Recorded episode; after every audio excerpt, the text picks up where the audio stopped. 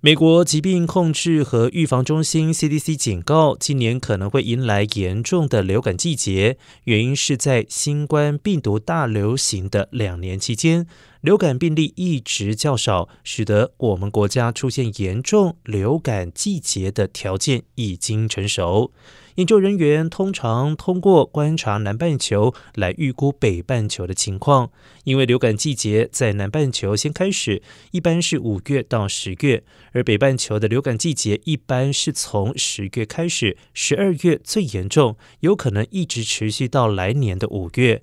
由于澳洲刚经历近几年来最严重的流感季节之一，病例数飙升到平均值的三倍，因此推估今年流感很有可能为美国带来重疾。而根据 CDC 的数据显示，今年甲型流感将更为广泛，相较于其他病毒株，甲型引发的后果更为严重，传播速度也比乙型快两到三倍。